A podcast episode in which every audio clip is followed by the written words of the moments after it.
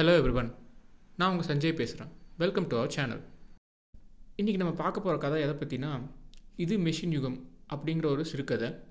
இது யார் எழுதியிருக்காருன்னா புதுமை பித்தன் அப்படிங்கிறவர் எழுதியிருக்காரு. இவர் ஒரு மிக சிறந்த தமிழ் எழுத்தாளர். இவர் தான் நவீன தமிழ் இலக்கியத்தின் முன்னோடி அப்படின்னும் நிறைய பேர் சொல்கிறாங்க இவரோட படைப்புகள் எல்லாமே விவாதத்துக்கு உள்ளாக்கப்பட்டவை. ரெண்டாயிரத்தி இரண்டில் இவரோட படைப்புகள் எல்லாம் நாட்டுடைமையாக்கப்பட்டுச்சு இவர் நூற்றி ஏழு சிறுகதைகள் எழுதியிருக்காரு. அதில் ஒன்று தான் இது மெஷின் யுகம். இந்த கதையோட முக்கிய கதாபாத்திரம் யாருன்னா ஒன்று நம்ம கதாசிரியர் அடுத்து கிருஷ்ணன் அந்த ஹோட்டலோட சப்ளையர் மூன்றாவது ஹோட்டலோட சூப்பர்வைசர். இவங்க மூணு பேர் தான் முக்கிய கதாபாத்திரமாக இருக்காங்க.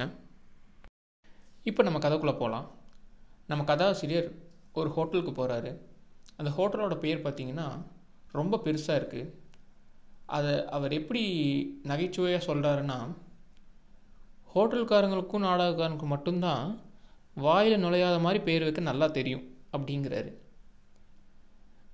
அதுக்கப்புறம் அவர் ஹோட்டலுக்குள்ளே போகிறாரு ஹோட்டலில் எப்படி இருக்குன்னு நமக்கே தெரியும். சத்தங்கள் நிறையா இருக்கும். இந்த ஹோட்டல்லையும் நிறையா சலசலப்பு சத்தமாக இருக்குது டம்ளரும் பிளேட்டும் மோதும் சத்தம் நிறையா கேட்குது அதை கொண்டு வா இதை கொண்டு வா அப்படிங்கிற அதிகார சத்தமும் கேட்குது அது மட்டும் இல்லாமல் உரையாடல் கடந்த சிரிப்பு சத்தங்களும் நிறையா கேட்குது நம்ம கதாசிரியர் இப்போ அந்த ஹோட்டலுக்குள்ளே போகிறாரு உள்ளே போனோடனே சார் என்ன வேணும்?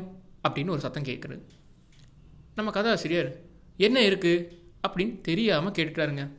அவ்வளோதான் ஒரு லிஸ்ட்டே சொல்கிறாரு சர்வர்.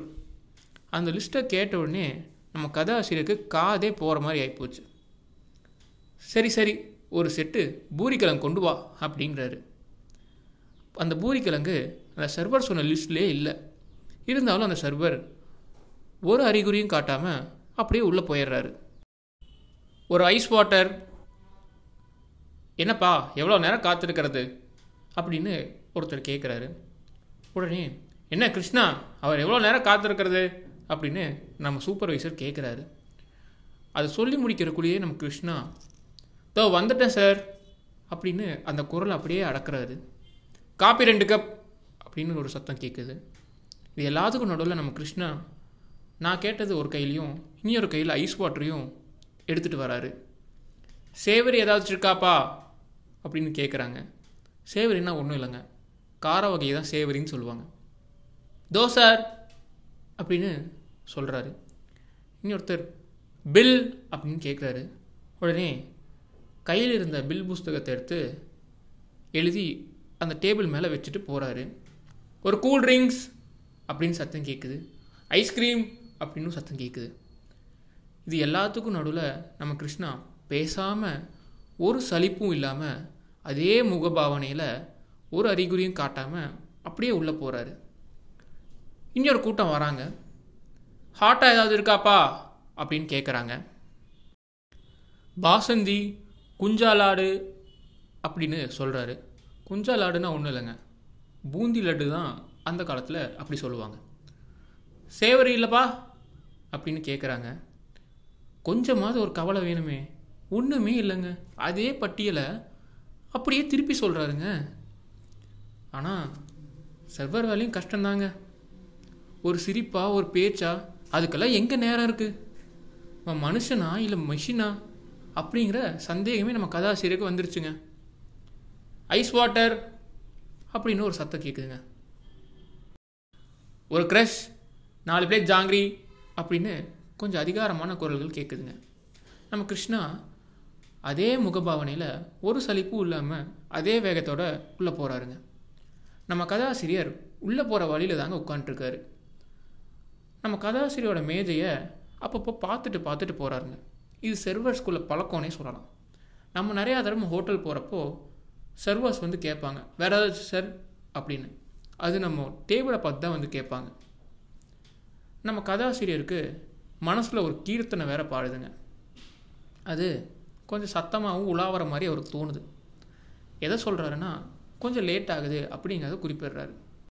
அப்பா திரும்பி வந்துட்டான்ப்பா அப்படின்னு நினைக்கிறக்குள்ள நம்ம கிருஷ்ணா அவர் கையில் இருந்த தின்பண்டங்களை சர்வ் பண்ணுறாரு கிருஷ்ணா அதுவும் இல்லாமல் பில்லும் எழுதி வைக்கிறாரு. பழக்க தோஷம் தானே மிஷின் மாதிரி அதுவும் நடந்துருச்சு. திடீர்னு அப்போ கிருஷ்ணா சார் உங்கள் ஹேண்ட் கச்சீஃப் கீழே விழுந்துருச்சு அப்படின்னு சொல்கிறாரு அவர் குனிஞ்சு எடுக்க போகும்போது அதுக்குள்ளே நம்ம கதாசிரியரே அதை எடுத்துடுறாரு.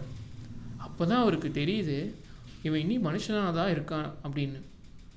திடீர்னு ஒரு ஐஸ்கிரீம் அப்படின்னு சத்தம் வந்தோடனே நம்ம கிருஷ்ணா திருப்பி மிஷினாக மாறி அதே முகபாவனையோட அதே வேகத்தோட அப்படியே உள்ளே போகிறாரு இதோட கதை முடிவுரையுதுங்க. சும்மா சொல்லக்கூடாதுங்க. நம்ம புதுமை பித்தன் ரொம்ப அழகாகவே சொல்லியிருக்காரு. சர்வர் வேலையும் கஷ்டம்தாங்கிறத. நம்மள எத்தனை பேர் ஒரு ஹோட்டலுக்கு போகிறப்போ சர்வரோட முகத்தை கவனிச்சிருக்கோங்கிறது தெரியாது. நம்ம ஒரு ஹோட்டலில் இருந்தப்போ நிறையா பேர் சர்வரை திட்டுறதை பார்த்துருப்போம். லேட் ஆகுதுன்னு சொல்லி திட்டுவாங்க. ஆனால் அந்த சர்வரும் மனுஷன்தான்னு நினச்சாங்கன்னா யாரும் திட்ட மாட்டாங்க. இதை தான் நம்ம புதுமை பித்தன் அந்த காலத்துலேயே மனுஷன் மிஷினாக மாறிட்டு வராங்கிறத சர்வர் வச்சு ஒரு எக்ஸாம்பிளாக காட்டியிருக்காரு.